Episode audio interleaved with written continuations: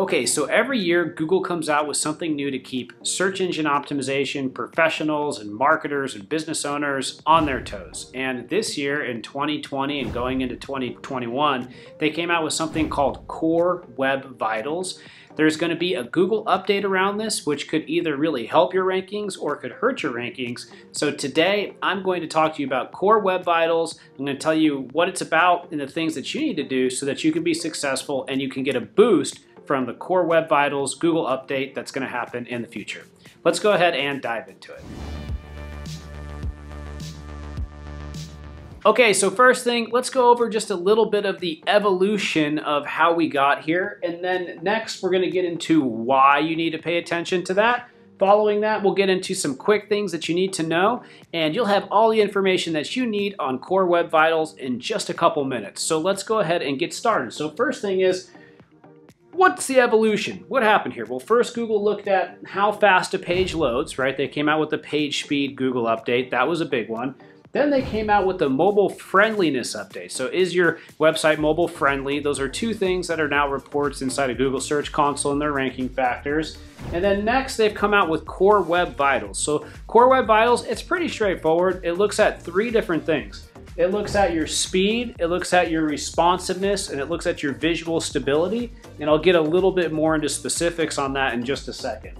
But why did Google do this? Well, first, the Google update is going to be coming. So that's one thing that you need to know as far as why they are doing this. It's, it's a Google update's coming. They created this report around it, and this report is going to make sure that you're prepared and you can get ahead of it for the Google update.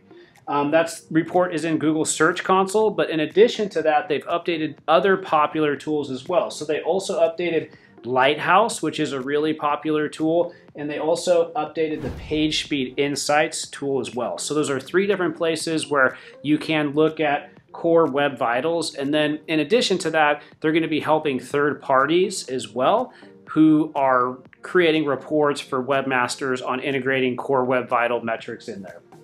Also, they made it so that AMP is no longer needed for top stories. So if you're not familiar with top stories in Google News and on the mobile version within the news area of the mobile site, you can see uh, basically stories up there that are from AMP pages. And before you had to have only AMP pages to show up there. There are special things you need to do to configure that.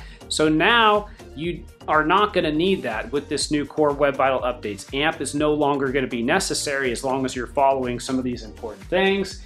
And then finally, they are going to be updating all the developer tools around this as well. So now that we know a little bit about the evolution and some of the things that are important and why you need to know and why Google has done this, let's get into a couple other really important things. So first, this is just the start, okay? So Google has gone on record saying that they're gonna continue to look at these important things around experience as we move into the future for SEO ranking. So this isn't gonna be the only experience thing that they do. This is just the first thing that they're doing. And they said that inside of their blog post that they wrote on the topics. So next, when you look at actually what core web vitals are and then how they affect search signals for a page, this is how it works, okay? So core web vitals are really the loading, right? So how fast does the page load? Does it load correctly? Uh, interactivity, can people interact with the page correctly? And then visual stability, right? So is, is it stable? So when the page loads, does it jump around? If you click a button, does it move and things like that? But in addition to that, you've got these other elements that also impact the page. So is it mobile friendly? Is it safe for browsing? Is it on HTTPS, right? Is it a secure page? And are there no intrusive interstitials? So this is actually the chart that Google's come out with that shows outside of content and links and some things being technically incorrect that can also have a big impact. These are the core web vitals and then the other important search signals for a page. So now you know what those look like.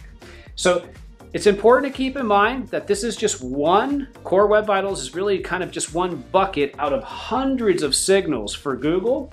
And then also, it does not override great content. So Google has come out and they said that it does not override great content. Great content is still the most important thing. So Core Web Vitals, my main takeaways for you are go inside of Google Search Console, check out the new Core Web Vitals report. Make sure you don't have any errors in there, and I'm going to pull that up on the screen so that you can take a, a good look at the report. And you're going to want to log in, you're going to want to click through each of those individual things, and you're going to want to work through that process.